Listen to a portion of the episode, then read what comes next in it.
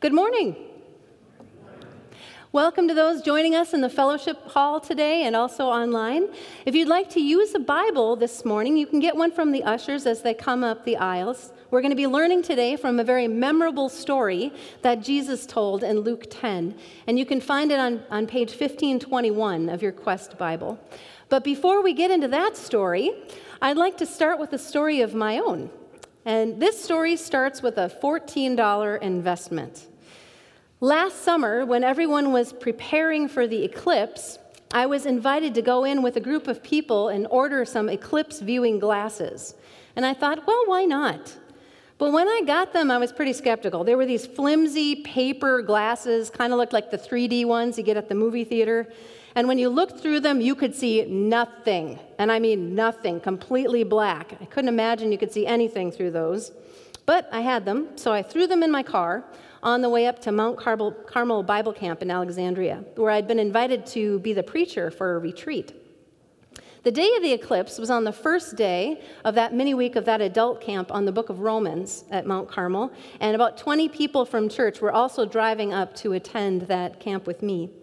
And on the drive up, I was listening to the eclipse coverage on the radio from other states. And the more I heard people's stories, the more excited I got to see it myself. But as I drove north, the overcast sky turned into drizzle and then eventually downpour. And I thought, well, that's that. But just as the time came for the eclipse to hit Minnesota, the rain stopped. And even though it was still solid overcast, I thought I'd give my $14 investment a try. So I pulled off at a rest stop just outside of Alexandria. And to my surprise, when I got out of my car, there was Gary and Sharon Johnson from Community of Grace, who'd also stopped there on their way up to camp. And so I told them I was going to try my glasses and see if they'd do anything, but I really didn't have much hope. It was so overcast, you couldn't even really tell where the sun was supposed to be. But when I put on those paper glasses, all of a sudden I gasped because there it was. That black lens let in only the brightest source of light. So the only thing I could see through them was the sun and that shadow taking a bite out of it. It was like I suddenly had x ray vision to see through the solid cloud cover. It was amazing. And I immediately said to Gary and Sharon, You've got to see this. And I handed them the glasses, and we took turns looking up and gasping and pointing at what seemed to everyone else to be a completely unremarkable overcast sky. The incredible thing was happening right at this moment, and everybody else was missing it. What do you do at a time like that? Well, for me, without even thinking, I screamed at the stranger who was walking past me, Hey, do you want to see the eclipse? He looked kind of startled and he looked at me and said, What? You can see it through that? Yeah. So he took the glasses and he looked up and he let an expletive fly. And then he thanked me and handed me back the glasses, and that was it. From that moment on, that rest stop became an impromptu eclipse viewing party. Nobody was getting by us without an invitation to experience it. And you wouldn't believe the cross section of humanity that we saw in the Lakes country in Minnesota in the height of vacation season. We saw people of different races, from different states, different countries even, old and young, big families, people traveling alone, physically handicapped, rich and poor, all grabbing my flimsy little paper glasses to share a moment that couldn't be shared without them. We had 99% participation of every person that walked by that day. Seriously. And I have to say, I think that was the best $14 I've ever spent. And definitely the most fun I've ever had at a rest stop. It was pure joy. Because all of those people went from being strangers, slightly suspicious of each other and our differences, to just being fellow human beings, sharing something bigger than all of us. And soon we weren't the only people passing glasses. Other people joined us. One man donated his glasses to the party before he got back on the road. A couple of welders joined us to hold up their welding glass so several people could see at a time. And it was so beautiful. The rest stop attendant hung out with us the whole time just to watch it all unfold. I don't think he'd ever seen anything like this impromptu party at the potty until the eclipse was over. And then, just like that, people went right back to silently walking past each other on their way to more important things. But I will never forget that day. because that eclipse gave me a glimpse into what life would be like if we weren't so afraid to reach out to each other, to see each other's common humanity. We walk around so blind most of the time to the human family around us. It was a day for me of seeing what love sees. And by love, I mean Jesus, God's love among us. I saw in a new way how every human heart beats for the chance to be united in our humanity and what unites us in Jesus so much bigger than a shadow over the sun. So you might be thinking, well, that's a nice story, Angie, but what does it have to do with the Good Samaritan? A lot, I think. Because as I was praying through this story, I just kept thinking about what Jesus is teaching us has a lot to do with what kind of lens we're using when we look at the person in front of us, whether we're looking through a lens of fear or of love. And how often do we let things, even good things, blind us to what's most important to God and for us? So let's take a look at what Jesus is teaching in Luke 10. Here's the situation an expert on the Jewish law is asking Jesus a question that comes from a very particular way of seeing the world. Teacher, what must I do to inherit eternal life? because the common theology of the day was that eternal life could be achieved by keeping the law right. And this guy knew the law well, so Jesus turns the question back on him. You're the law expert. What does the law say? How do you read it? And the man answered with scripture Love the Lord your God with all your heart, soul, mind, and strength. Love your neighbor as yourself. And Jesus answers, You're right, do that, and you'll live. Now, usually people like being told that they're right. But he didn't. Because the thing is, he didn't really want to be right about that because he had a suspicion of what you and I already know. We can't do that. We don't do that, even when we're trying to do that. In fact, the more we really try to love God with all that we are and love our neighbor with the same kind of love we have for ourselves, the more we can see that we're not actually doing that. None of us love God with all our heart or love our neighbors as we love ourselves, except in certain moments of divine inspiration. And those moments are sweet.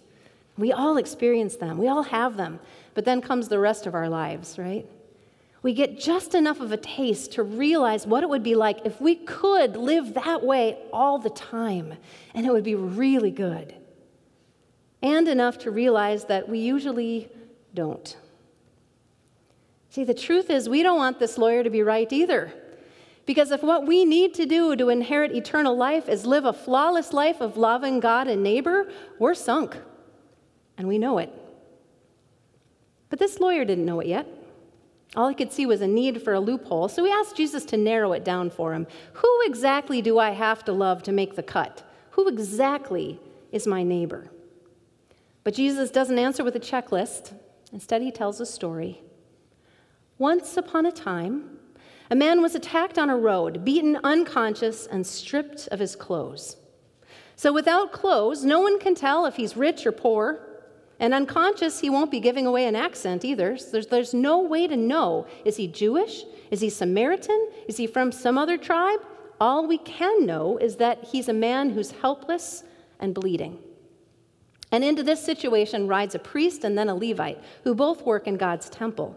So, if there's anyone who should be able to figure out how to correctly obey the law in loving God and neighbor, should be them, right? They're professional law abiders. Both the priest and the Levite, though, leave this man to die. Why? Why do these men who honor God's laws not help this man? Well, it has to do with what they see. Let's take a look at this priest situation first. Temple priests had a very specific way they were called to serve the community. Nobody else was allowed to fill the role that they had to fill, standing in the gap between God and humanity in the temple. And because of that, they had stricter laws to follow than others to protect the holiness and the purity of that role so that they could fulfill that function for all the people. And one of the things they were not supposed to do was get anywhere close to death. Ezekiel 44:25 says, "A priest must not defile himself by going near a dead person. However, if the dead person was his father or mother, son or daughter, brother or unmarried sister, then he may defile himself. So, pretty strict law. And then on top of that, there were a lot of rabbinical writings at the time that said one should only really help good people because you sin if you enable a bad person to keep on doing bad. And other rabbis taught that a priest must always save a neighbor who's attacked by robbers, meaning a fellow Jew. So think about this poor priest in Jesus' parable. When he saw this man naked and bleeding, unconscious by the side of the road, what did he see? He saw a test if he's alive, I can touch him. If he's dead, I can't. Now, how do I know if he's dead or not without touching him? Eh, wrong. Well, if he's a good man, then I should help him. But if he's bad, then I'll be perpetuating evil. How do I know? Eh, wrong. Is he my neighbor or is he a dreaded Samaritan? And even if he's alive now, what if he dies on the way? Eh, wrong. You've let down the whole community by not being able to do your duty in the temple. How do I follow the law right? See, this priest didn't see this man in need through eyes of fear of getting it wrong. He only saw a test he didn't know how to pass. He was so afraid of doing the wrong thing that he did nothing. Have you ever been there?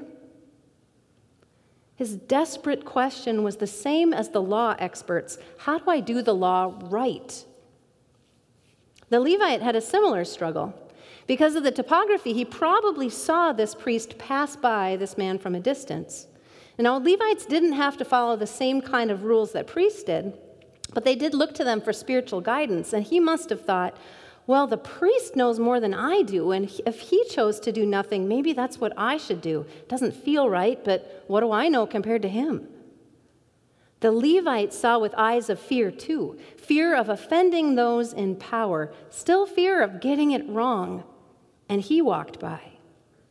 Now, if the professional law keepers can't figure out how to keep both the letter and the spirit of the law at the same time, what kind of hope do we have? Jesus' parable shows us that even if we want to perfectly keep the law, we don't always know how or even if we're actually doing it. Now, that might have been a bit disturbing for Jesus' listeners, but they probably weren't too worried because this is a story. And everybody knows it's the third character in the story who gets it right, right? So, what's left? After the priest and then the Levite comes the normal Jewish man, right? That's the sequence of the people who are seeking to honor the law. So they lean in to hear Jesus tell them how a regular Jewish person can be sure they're perfectly fulfilling the law of God, thus earning eternal life. But then Jesus says the next person to come down the road is a Samaritan. What? Samaritans didn't even try to pretend to honor the law of God. Worse than that, a few years before this, Samaritans had broken in and intentionally defiled the temple by scattering human bones in it, hideously insulting to the honor and holiness of God. So, in the understanding of that time, Samaritan equals the opposite of wanting to keep God's law.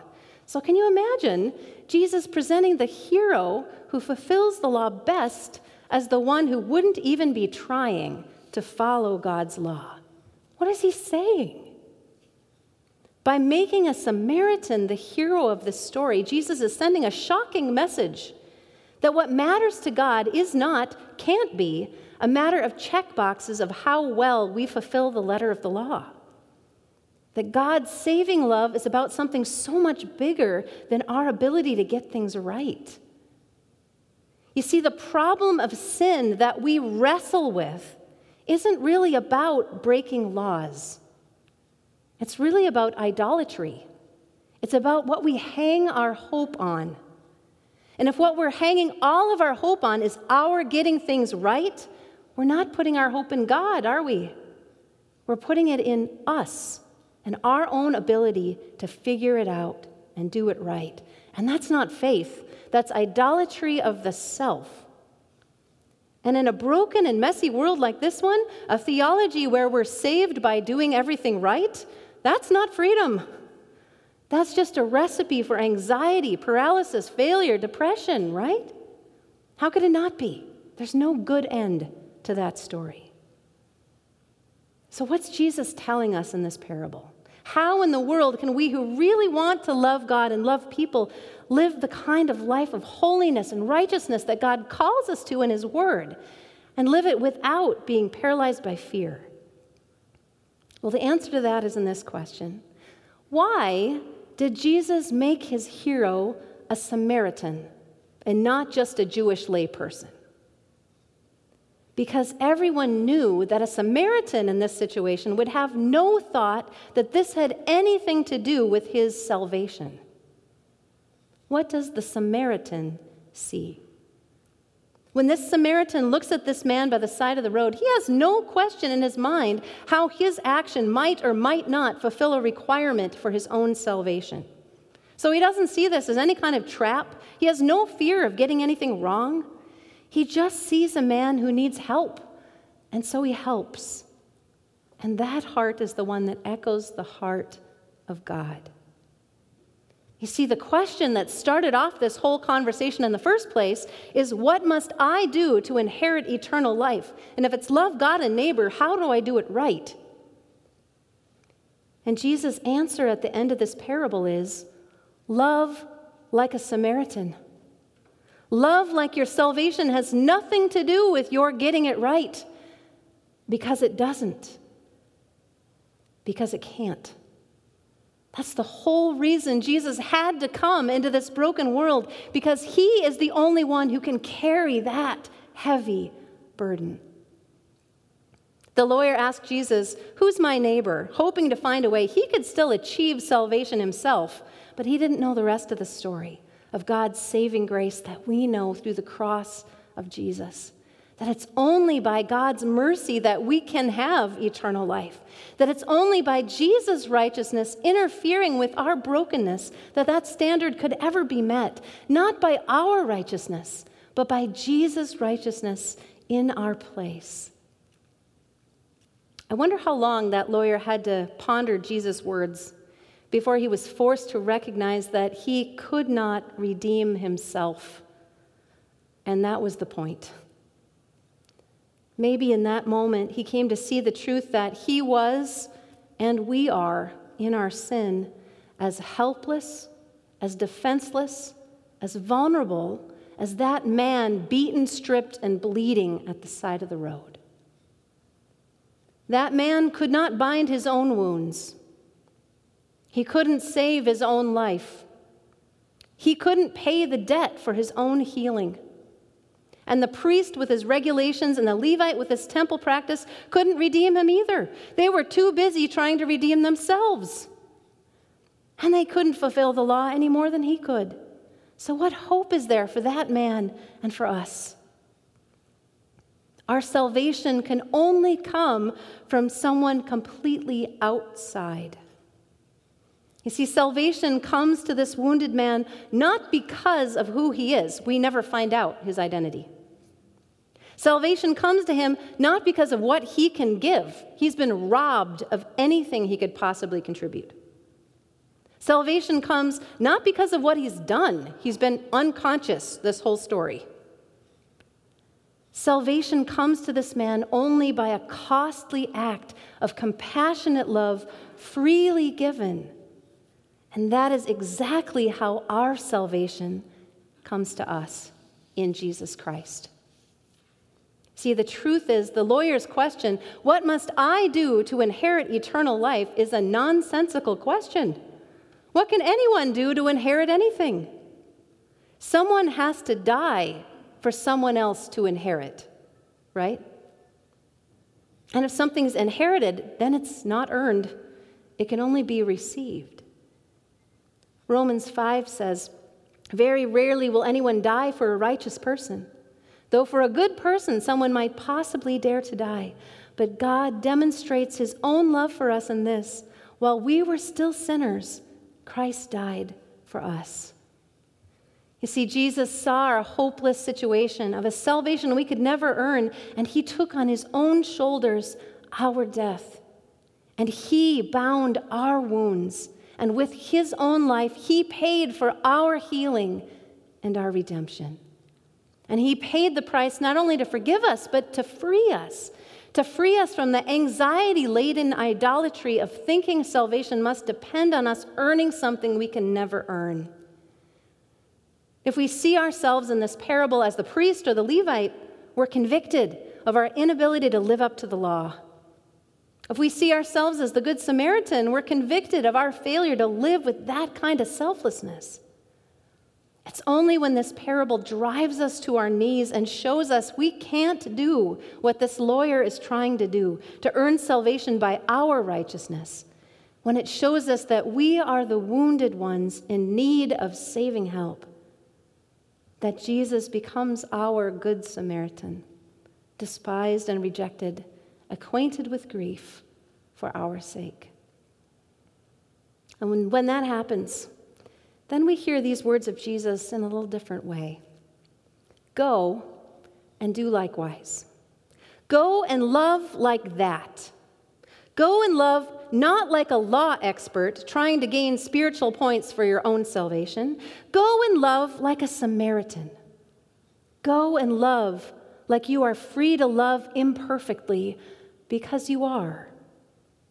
Love knowing your debt has already been paid. Your salvation gained for you by the only one who can. Be set free now to see not with eyes of anxiety and fear, but see what Jesus sees, what love sees, because you have been set free by his love for you. Set free to simply be a human being in need of God's grace. See, I feel like for so many, this story can be like a solidly overcast sky, a picture of a consistently impossible standard that none of us feel we can adequately achieve. But there's so much more going on. But you can only see the amazing thing happening in this parable if you see through the lens of the costly investment Jesus has made for you His cross, His resurrection, your freedom, your salvation. We see God's amazing self sacrificial love for us in Jesus, through whose death we inherit grace, completely undeserved when we were still helpless in sin. When we look at the world through that lens, that's when the power of the Son of God cuts through the clouds of our fear and doubt. And suddenly we can start to see the amazing thing that unites us God's love, God's invitation into something so much bigger than us. Through seeing what His love sees, we're set free to see those around us, not as tests or as threats, but as fellow human beings who all need that same amazing gift. You see, when our salvation doesn't rest on us, but on the one who first chose to love us, we're set free to love without fear so, do you know that Jesus came to be that Savior for you? Will you let His love in? And will you let that love pour out through you? When you're tied up in knots of fear and anxiety, remember the one who loved you first. Look at Him. Remember what love sees.